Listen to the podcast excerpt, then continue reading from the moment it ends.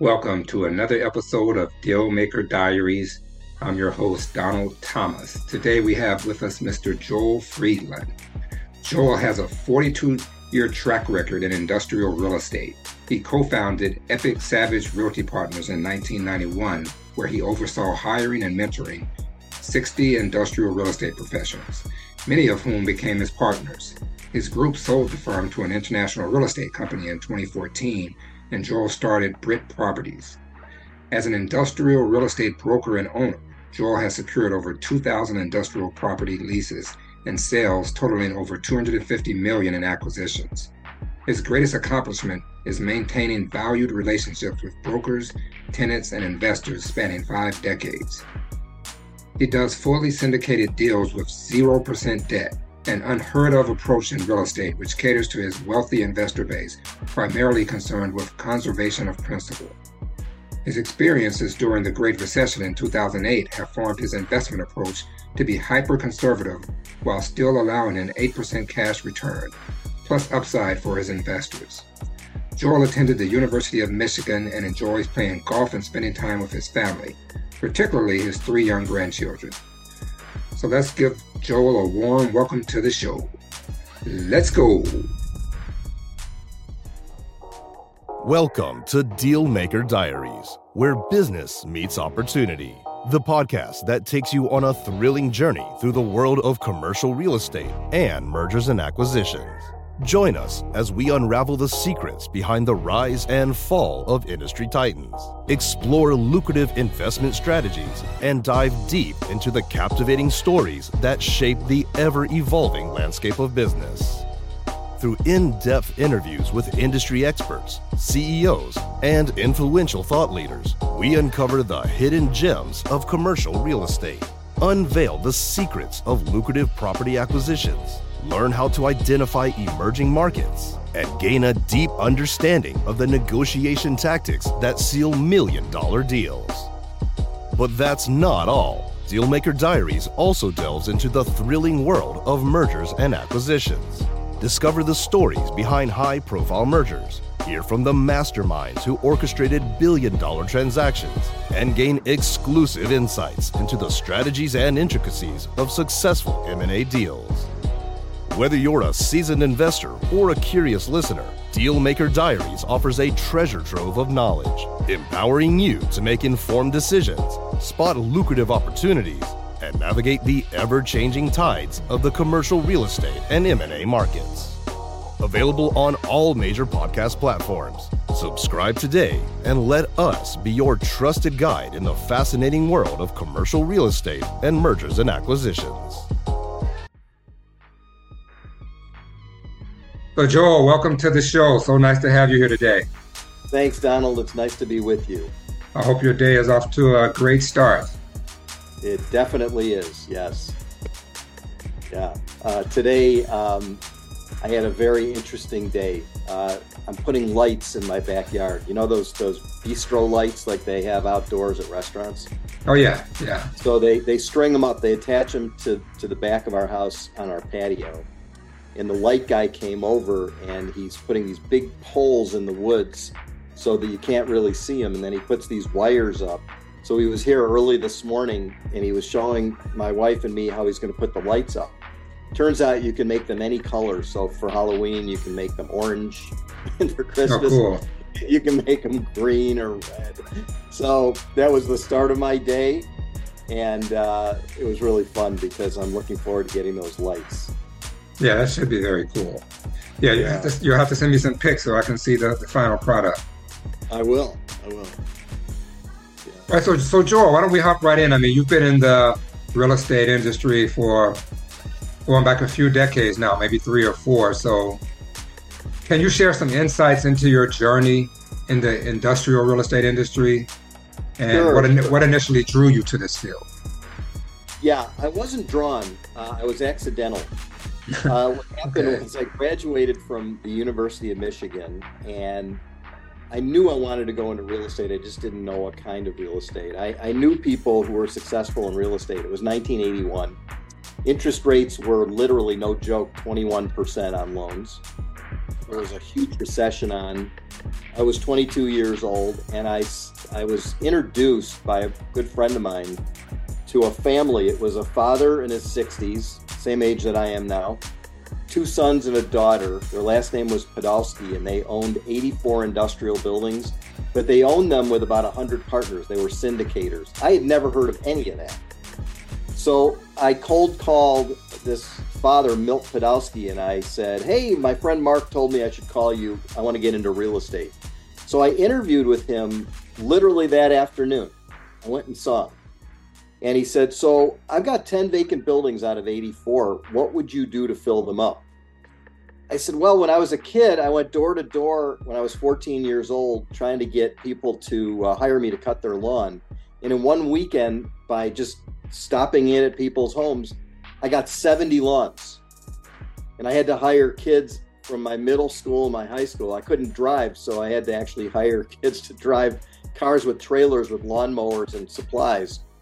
And I said to, to Milt Podolsky, what I would do is I'd go to an industrial park and I'd knock on doors. I'd go to each company and tell them, hey, I've got a vacant building down the street. How would you like to lease it? He said, young man, you are hired. And so I, st- so I started. It was uh, the summer of 1981. Beautiful weather. I went door to door and I made 36 leases uh, that year I leased up most of Milt's building, all, all but one building. And then I did some general uh, industrial real estate brokerage as a tenant rep, and I had companies hire me, uh, families that own buildings, to represent them to lease their space. So I became an industrial real estate broker. And then I started watching Milt and seeing that he was living the lifestyle of a millionaire while all the brokers were living the lifestyle of pretend millionaires. you know, there's an old saying, brokers die broke. Because what happens oh, yeah. is they get a nice car and they get a nice house and they get a big mortgage and they get payments and they, they live like they're big shots. There's big shot. I call it big shot itis. And we all do it. You start making money. All of a sudden you're, you're 22 years old and you're making a hundred thousand dollars a year. And as a kid you didn't have any money and so you say hey i'm going to get a car i'm going to get my bmw and i'm going to rent a fancy apartment and you do all that and then you spend all your money and how do you invest? Yeah. it's impossible because showing people how successful you are right? Yeah and and it's it becomes an ego thing. It becomes like a mental health thing. Like how how what do i have to prove to people right? But when you're 22 you do have something to prove. So i was trying to prove something and I watched Milt, and I saw that he had a, uh, a winter home in Florida, and he had a downtown condo and a fancy building in the city of Chicago where we live, in addition to his home in a fancy suburb. And I said, Milt, I don't think that you have all these homes and all this money because you're a broker. He said, Kid, I'm an owner. If you got to you got to be an owner. I said, Well, that's what I want to be. So I said, "How do I how do I start? I want to be a syndicator like you." He said, "Well, I'll put up a third of the money if you find a good deal, and I'll give you names of people to go find as investors and ask them to invest 20 grand each. 20, 30, 40, 50,000 dollars." And I found a deal. It was 560,000. Milt put in a third of the money like he promised. And he gave me names and I went out and I met with his uh, I made calls. I met with his investors and convinced them to put their 20 grand in with me. First thing they asked me, most of them, was, How much are you putting in? And remember, I was yeah. a broker. I didn't have yeah. that much money. so I said, I'll put in 20,000 also. So I bought my first building with a group of investors as a syndicator. Uh, it was 1989. So I'd been in the business for about eight years. And I just started buying buildings with investors. I started building relationships with people that I met through brokerage. As a broker, the beautiful thing was I met a whole bunch of people that were wealthy and that liked me. Because, you know, I was hmm. fighting for them. Hey, I'm, I'm your tenant rep. I'm going to fight the landlord and get you a good deal. So they saw me as a fighter on their behalf. So they invested. And I bought a bunch of buildings. And then in 2008, there were a few ups and downs. I had bought about 90 buildings, and all of a sudden the market tanked and the economy tanked. and the world was upside down financially. And I went into a deep emotional depression. It was really devastating. I thought that I had lost money for 200 people, and I thought that um, thought that my life was over. I was ashamed. I felt like just guilty and terrible. And I was on that couch. See that couch? Mm-hmm. That was yeah. there. That was there in 2008. And I was on the couch and I couldn't get off, and I didn't know what to do. So I one day talked to my mother, who's a therapist. She said, "You need, you need professional help." And I went and I saw a therapist, and I went and I saw a doctor who helped me with some medication, and I actually went to a meditation class.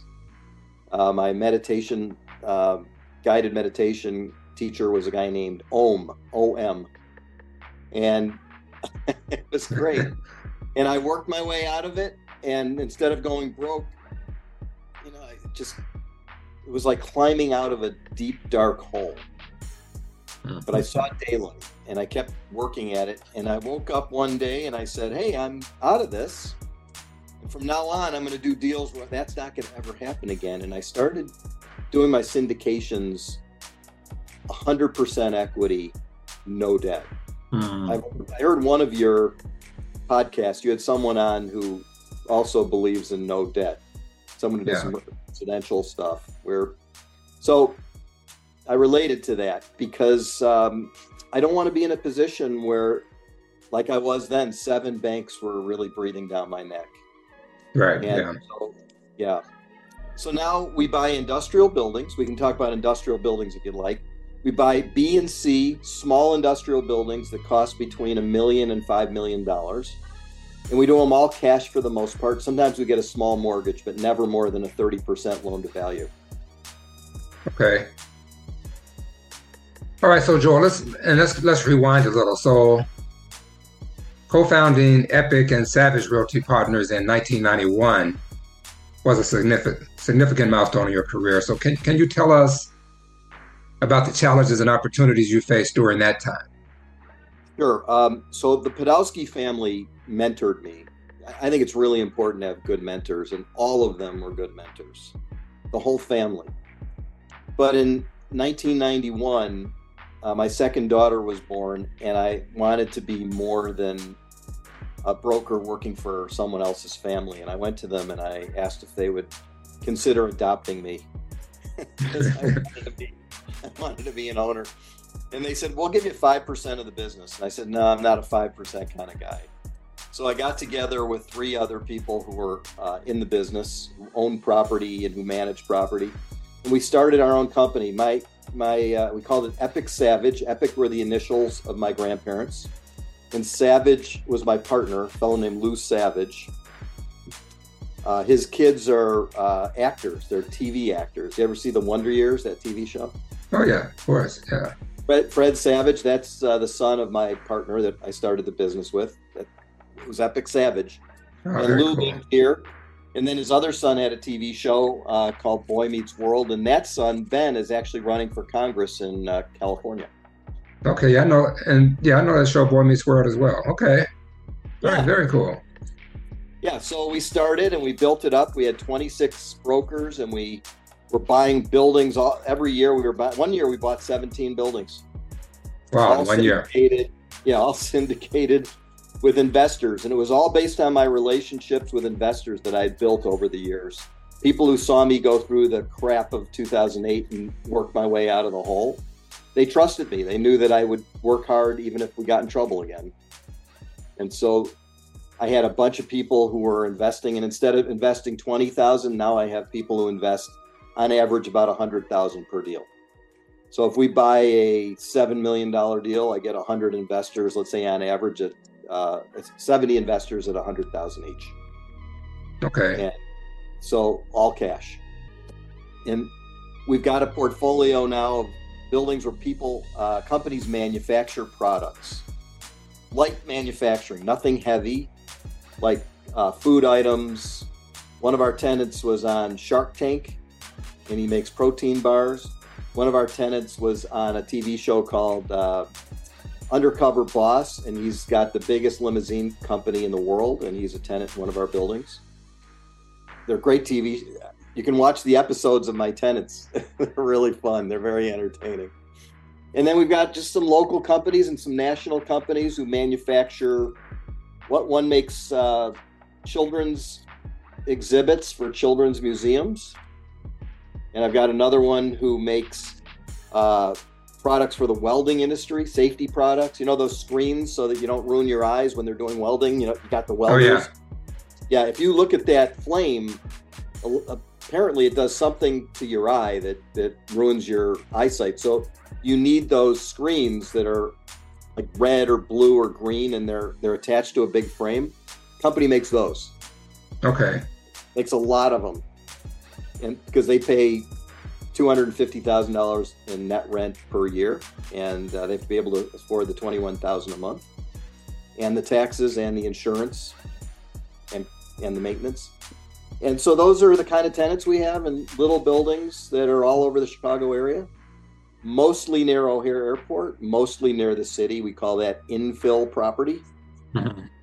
And that's our business. It's very fun. We we uh, we, we like to give cash flow. I know that's one of your things. We are cash flow driven. We like to make between seven and eight percent to start on a deal with annual escalations where we try to get it up to nine and ten percent within 10 years. And we own long term. Okay. Yeah, and I would think so if you're doing 80 to 100 percent equity, I would think yeah, most of those would be long term or legacy holds as we like to call them. Yeah. Yes, legacy, right.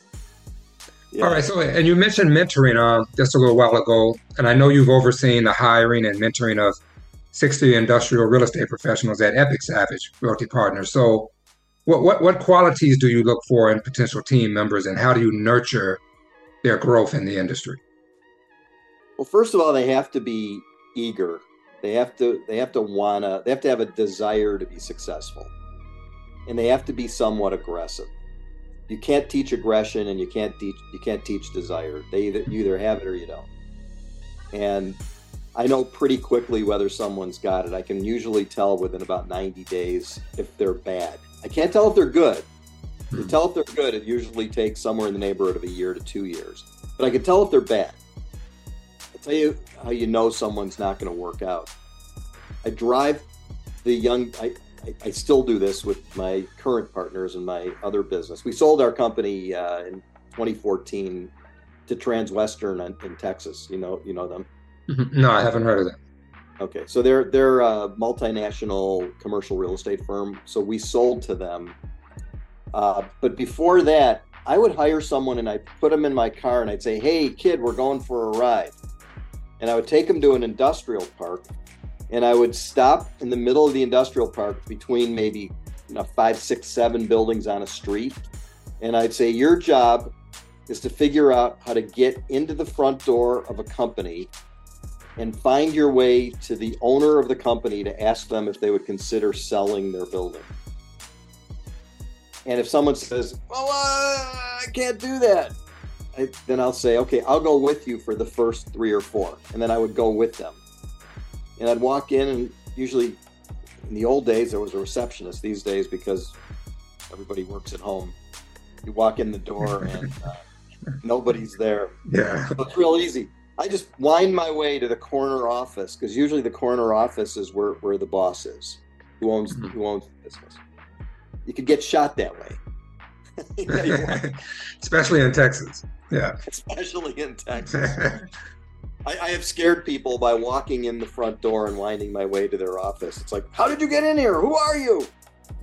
And I, I put them at ease right away. One guy called the police, and I thought it was so funny that I stayed until the police came, and then I talked to the police, and we it was it was hysterical. And you sold him a building.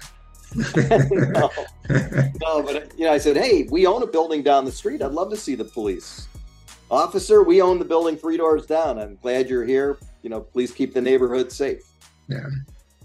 And and then the guy who called the police would get all upset and say, I didn't think that was going to happen. yeah, that's, this is not the outcome I was looking for. no, I thought he's going to arrest you. So yeah, so I can tell if somebody's good, and if they're good, they ask a lot of questions.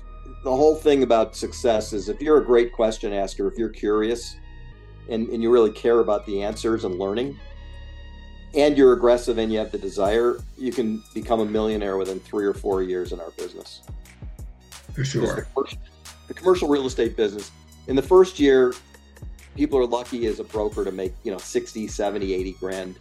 But then in the second or third year, they start making 250, 300. And then by the fourth year, they can make a half a million dollars as an industrial broker because the commissions on a on a deal are equivalent to the square footage of the building. Usually, that's right. that's a rule of thumb. So if they lease a million square feet of buildings, they make a million dollars in commissions. Hmm. So yeah. it's a very lucrative business, and it's very hard to get in. You have to know somebody. You need to be mentored. But that's what I did. I would train them, and of the sixty that I trained, about 40 washed out. They just didn't have the talent, the desire, the whatever. But 20 of them are still in the business and they're super successful. We see each other, we do deals with each other, we're close.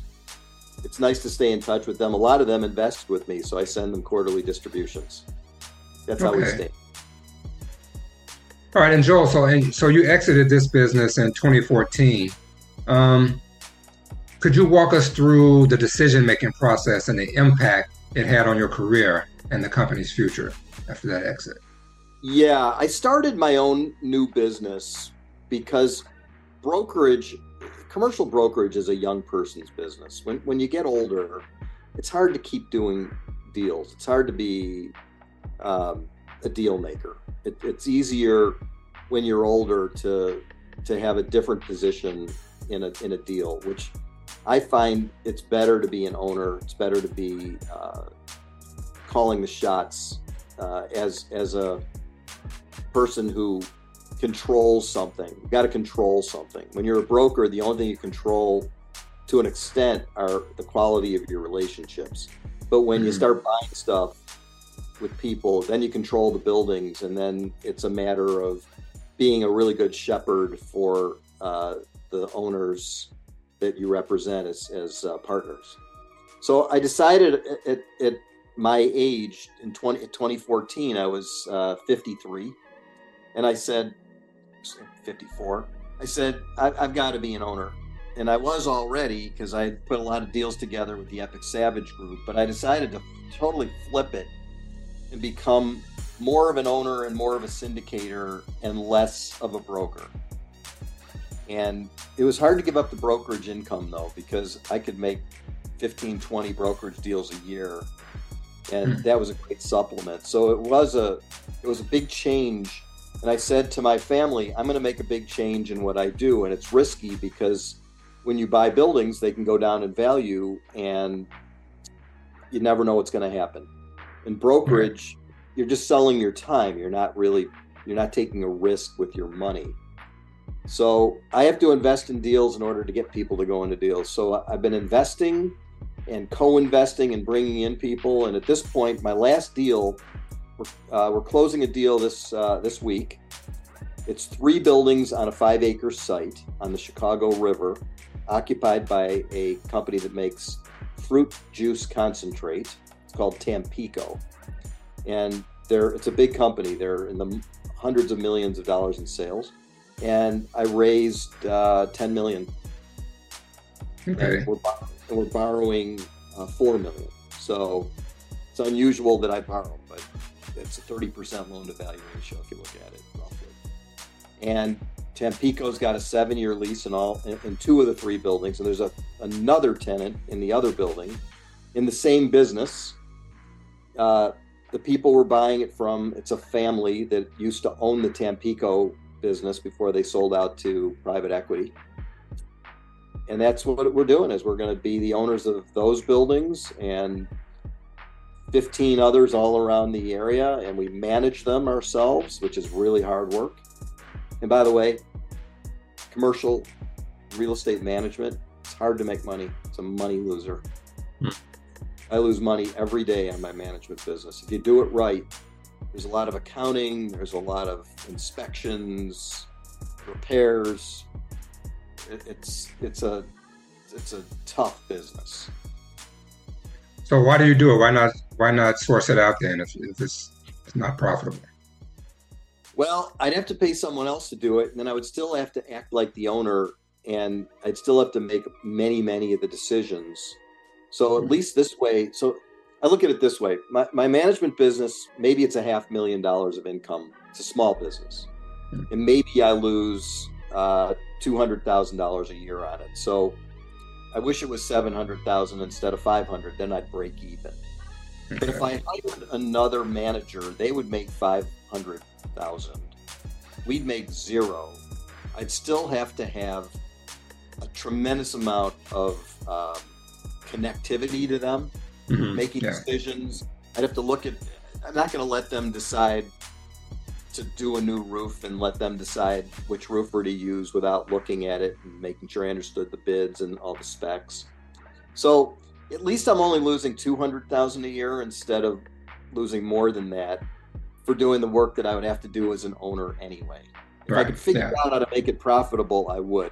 It's funny. An investor will say to me, "Hey, I'll put a hundred grand into this deal, but you're making a lot of money.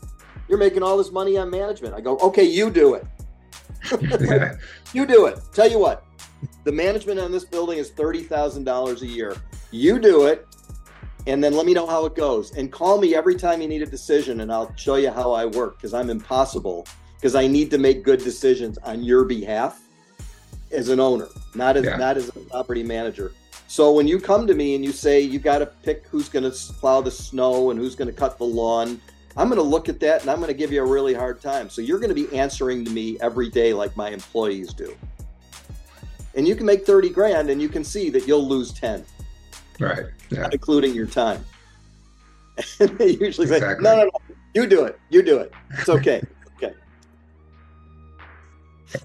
All right, and, and Joel, so you've secured over 2,000 industrial property leases and sales during your career, probably more. Can you Yeah. share a memorable success story or deal that you're particularly proud of? Yeah, my favorite one. Uh, there's a company in Chicago. It's a very famous, iconic uh, brand of cheesecake. It's called Eli's Cheesecake. Here's here's the hat. Oh yeah, I know Eli's. So I lived in Chicago um, four years, so I know it's such a great city to live in. So yeah, it I know is a Eli's great well. city. It's a, and it's great for industrial. We have a Yeah. billion and a half square feet of industrial, 22,000 industrial companies, and 16,000 industrial buildings. So I met Eli's through a referral. The the fellow who owns it, his name is Mark, and someone introduced me to him in 1983. I was two years in the business, and he was in a 20,000 foot building in the city on the west side, and he needed more space. So I took him on a tour every week of buildings, industrial buildings that have uh, food manufacturing elements. Ready for this? For five years, we couldn't find one because there's it's really hard to find a building for sale. That's why I love my business. It, it's once we find a building, everybody would want it if my tenant ever moves out because it's hard for people who use the manufacturers to find buildings to buy because most people don't like to sell them because they have to Mhm. pay taxes. Yeah. So Mark couldn't find a building. So we ended up finding a piece of land not even a mile from where it was located, five acres, and designing a bakery, a commercial bakery, 60,000 square feet. And he built the building with my help and with the help of a great architect uh, named Michael Aragona, who specializes in food manufacturing. And it's a multi million dollar building, and he grew out of it. And we started a number of years ago developing a plan to put a 40,000 square foot addition on. And last week, we, ta- we, we finished the addition and they moved into the building, and now they have 100,000 feet. They're, they do tens of millions of dollars of, of volume. They, they supply Starbucks and Trader Joe's and the airlines. They, if you fly uh, business class, one of their products is called Pie in the Sky. And Mark now has this 280 employee business. He hired uh, 70 uh, Afghan um, uh, refugees to work there. He, he trains people who are otherwise un, un- unemployed and unemployable. He helps the community. And he's such an incredible guy, and it's such a great company. And I just had the honor of being able to help him build the original building, develop it, develop the addition, and watch him grow and eat as much cheesecake as I want. that's amazing. Yeah, that's a cool story. Yeah. Yeah, yeah. It's great. So uh, you, you, you're very keen on relationships as well, Joel. Maintaining long lasting relationships is one of your greatest accomplishments. So, what, what strategies and principles have you followed to build and sustain such value connections over five five decades?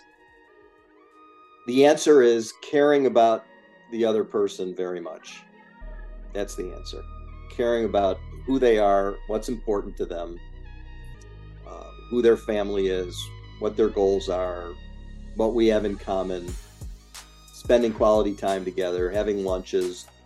I did a deal with somebody a year and a half ago who's in the pork processing business in Chicago, and he's building a $35 million complex on a six acre site. And tomorrow night, my son and I, and he and his son, are having dinner at Truluck's, which is a great place near the airport. It's a fish place, fish and steak. And it's just getting together and liking the person, looking for the best in everybody, staying in touch. Hmm. I, I'm on the phone all day long with my people, getting together with them frequently, lots of emails and texts back and forth. It's just wanting to be a giver. I like to, if someone asks me to do something, I'll do anything for my friends and for my partners. And I like to give more than I take. That's the secret to it. Okay, awesome. So, Joel, could you shed some light on the key trends and challenges in the industrial real estate market today? Yeah, there's hardly anything available because uh, the internet and what's called reshoring or onshoring, which is where companies are coming back from manufacturing overseas. They're having trouble because of the politics of China, for example.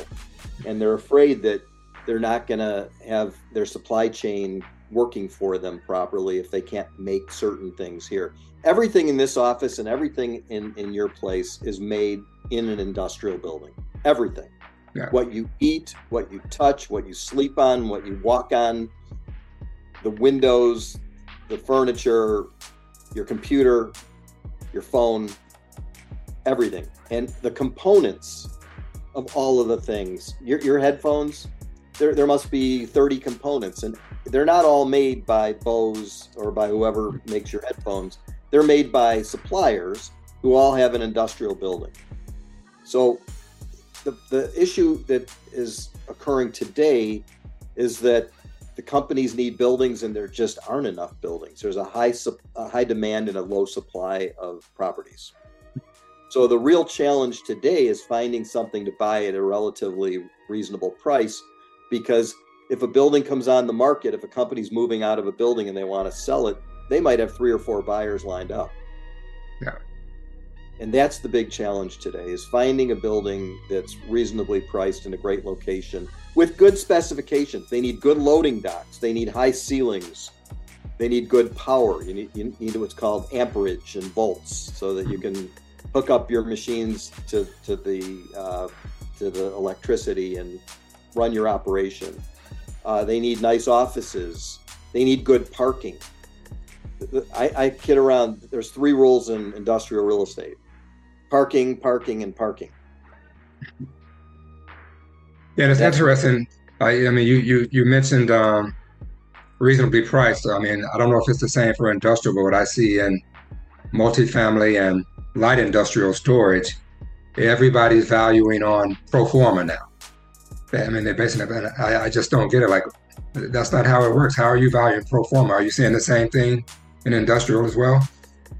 Yeah, yeah. I don't, I don't believe much of what people say when they tell me how great a deal is. I have to look at it really carefully myself.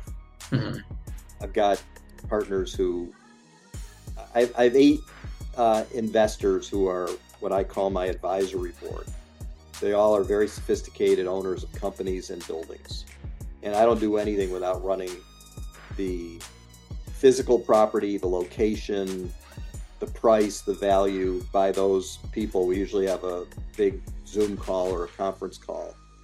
And we turn down, I would say, 90% of everything we see. And then when we pursue things, sometimes we pursue them and we even spend money on due diligence to figure out if, if the buildings are all right.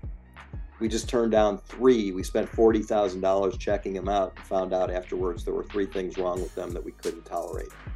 so we lost 40 grand and walked away.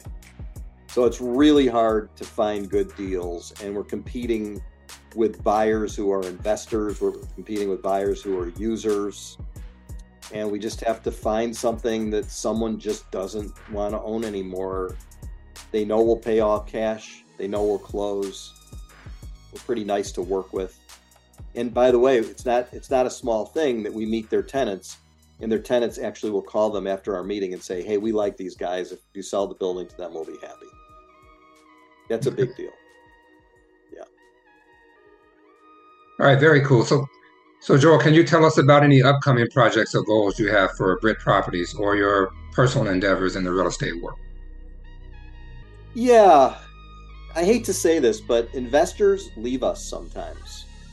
Sometimes they get old and they don't want to one one comment they make is I'm, I'm too old now don't sell me any green bananas which means i don't want to invest in a long-term deal and we have to replace investors who leave there, there's attrition yeah. and by the way some pass away we have a lot of people when i was younger my investors were older and now they're a lot of them are in their 80s and 90s and their families are taking over a lot of their investments and maybe their families aren't interested like they were in industrial so i have to constantly be on the lookout for new uh, relationships with new investors. And my goal, it's just a, it's a stated goal, is to have 20 new quality investors every year. And it's the net is I might lose five investors in a year. So the net is really 15. Okay. So I like the uh, referrals and other ways of finding new people and getting to know them. That's that the, the chase is a fun thing. Getting to know someone. It's like dating. it's like going out on a date. Oh, what do you do? What do you do? How old are your kids? You know, and it's important mm. to know those things. Yeah. And I love I love that. So one goal is to have 15 more investors a year. And another thing is to buy seven buildings a year. Okay.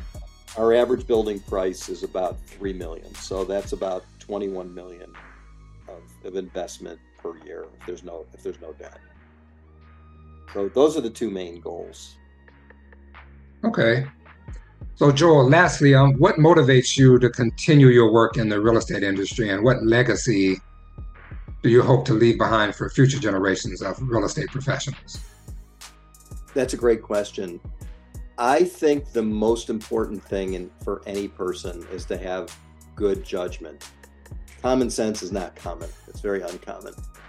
And it takes a lot of experience and wisdom to make good decisions. And I'm not saying that I'm so wise, but boy, I try hard. And so I would really like to make sure that when I make a decision on behalf of an investor or in my personal life, that it's something that I'll never be ashamed of, that I can hold my head high and say, I made the best decision possible with all the elements that are required to make a good decision, making sure you look at uh, everything from the standpoint of risk, uh, uh, some of the upsides in things. I have something that I call my not to do list. It's really important to know what, what you shouldn't be doing so that you stay on the right track and don't spend time doing things that aren't important to you, that aren't in line with your values. And so making good decisions is what motivates me and helping younger people who are not as experienced to become good decision makers with good judgment. For me, if I can help some, if I can help one person have good judgment about something that they're not up on, that they can learn about, that, that that's what motivates me. Right, excellent. Are your are your kids? Did you say your kids are in the business as well? I just have one of the three. My youngest, uh, he's 28, Sam. Okay. He's been in for two years, and I'm, I'm. He he works for my partner and for me. I've got a, a partner, Eric, who's fantastic, who does have great judgment. Been with me for five years, and he's my succession plan. If something happens to me, Eric's in charge, and he is. I I just trust him completely, and my son Sam would back him up. Would would really sort of represent the family interests, but defer to Eric because Eric is the main man. Okay. Yeah, that's a, I mean, that's the most a man could ask for, right? That his kids want to follow in his footsteps and take over what he's built. Yeah, but family businesses cause trouble.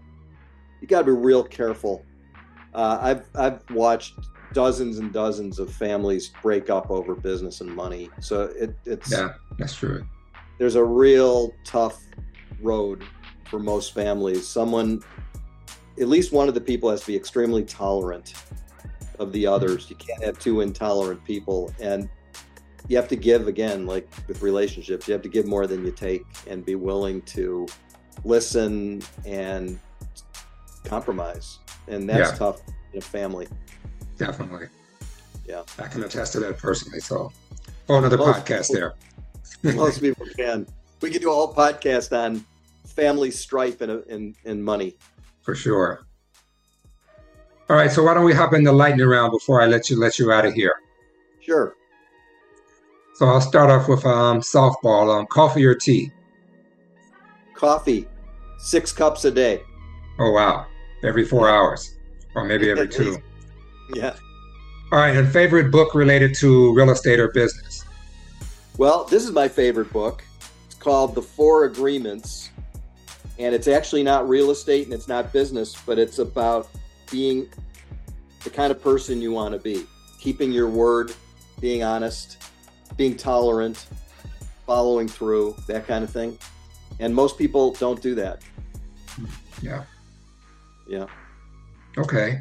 And favorite place you've traveled for work or leisure? Panama. We, my wife and I went to Panama. Oh, very we had cool. the time. First, we saw the Panama Canal and we ate in great, great restaurants and we looked at the history. And then we took a plane to a, a beach resort. we sat it out on the beach on the Pacific uh, coast of Panama. And then we went to these, you know, I love coffee. We went to this, this coffee uh, farm and we actually picked coffee beans and then we tasted different kinds of coffee. Award winning coffee from Panama greatest trip ever for us. Yeah, that sounds nice. Never been to Panama. Okay. And early bird or night owl? Oh, night owl. Two in oh, the really? morning. Two in the morning. I work out at eleven at night. Oh, wow. Usually around twelve thirty, and then I do some work and watch the news or read something.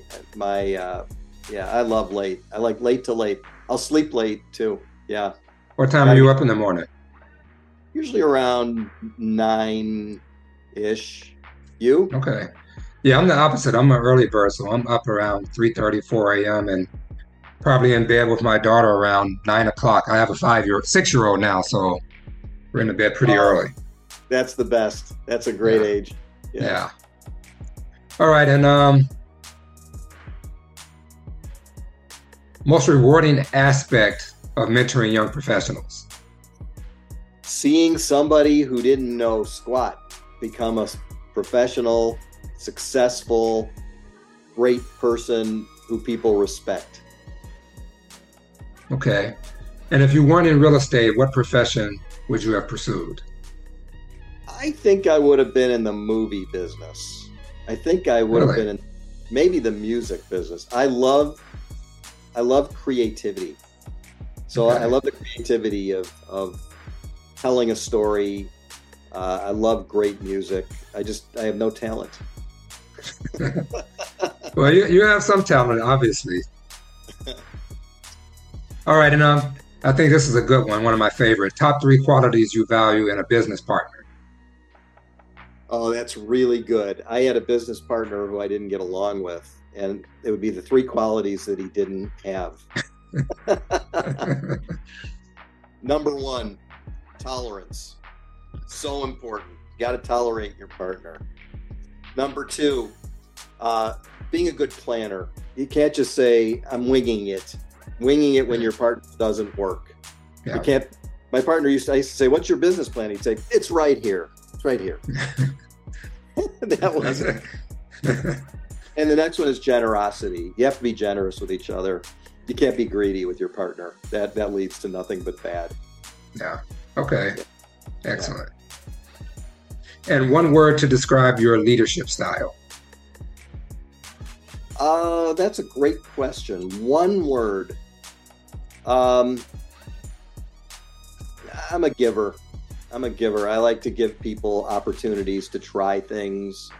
I like to give them more than they deserve in in the anticipation that they'll earn it. So I, I like to be a giver as a leader. People look at me and they maybe they think that I'm an idiot and that they're that I'm easy to take advantage of, but I'll, I'll take that. I'd rather be a giver than a taker. Okay. And Joel, what's the most valuable lesson you've learned in your 40 year career in industrial real estate? Oh, that's a great one. Um, I think that a lot of real estate guys are deal junkies, and that's a bad word, junkie. You don't want to be an anything junkie. And I think some people become uh, almost like compulsive gamblers in business and don't know it and they get all these bad traits because if you study compulsive gamblers, they've got all these very tough defects of character. And once you become a gambler and you start valuing making money more than you value people, and you take risks that don't make sense that could land you and the people you care about in trouble, that is a dangerous place to be. So I've learned not to be a compulsive gambler in business. Okay and future trend in industrial real estate that excites you the most? Oh, I think there's going to be just a ton of companies coming here to really not only to the United States, also to Mexico. Mm-hmm. Mexico is also growing a lot. It's bringing a, it's they're they're reshoring from other other countries overseas. I think there's just going to be a lot of businesses that are going to come here in industrial that have been overseas and we're going to be making stuff here that used to be made overseas by cheap labor that unfortunately when supply chain problems happen you just can't get your stuff here. That's what happened during covid. You couldn't get yeah. anything. Yeah. So they're going to start making more here and that's going to fill up buildings. Okay and last one favorite chicago restaurant? I like gibson's. You? Yeah, Gibson's is a good one. Especially yeah, like, if, if, you're a meat eater, Gibson's is a good one. And they have good fish. They've got good sides. Yeah. You know, if you if you order a slice of cake, it's the size of a cake. Yeah. yeah, Chicago is such a foodie town. That's one of the most things I like about it. And whatever you like in Chicago, you can find it. So you sure can. Yeah, it's really fantastic. Yeah. Tough winters, but yeah, a great town. Yeah, it sure is. Absolutely. All right, Joel. So before we hop off, if anybody wants to get in touch with you, reach out, invest, collaborate, what's the best way for them to get in touch? Uh, we have a website. It's called britproperties.com. B R I T with one T, properties.com. Okay. And we have a lot of resources. The first thing that an investor should read is the article that explains why you should not invest with us. And after reading that, if somebody says, I still want to, then they've done their homework. Okay. Excellent. All right. So, yeah, we'll run that across the screen. And yeah, Joel, thanks. Thank you so much. This has been a pleasure. Such a nice conversation. Look forward to having you back again soon. Donald, thank you. Ditto. Thank you, buddy. Well, folks, that wraps up another insightful episode of Dealmaker Diaries. We hope you enjoyed today's deep dive into the world of strategic deal making. Before we go, a quick reminder if you like what you heard today and want to stay updated on all things deals, be sure to hit that subscribe button on your favorite podcast platform. And hey, we love hearing from our community, so don't forget to leave us a review. Your feedback not only helps us improve, but also lets other deal enthusiasts discover the show. So whether you're listening on Apple Podcasts, Spotify, or wherever you get your podcasts, take a moment to share your thoughts.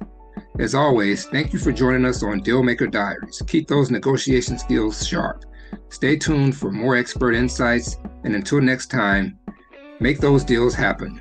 This is Don Thomas signing off.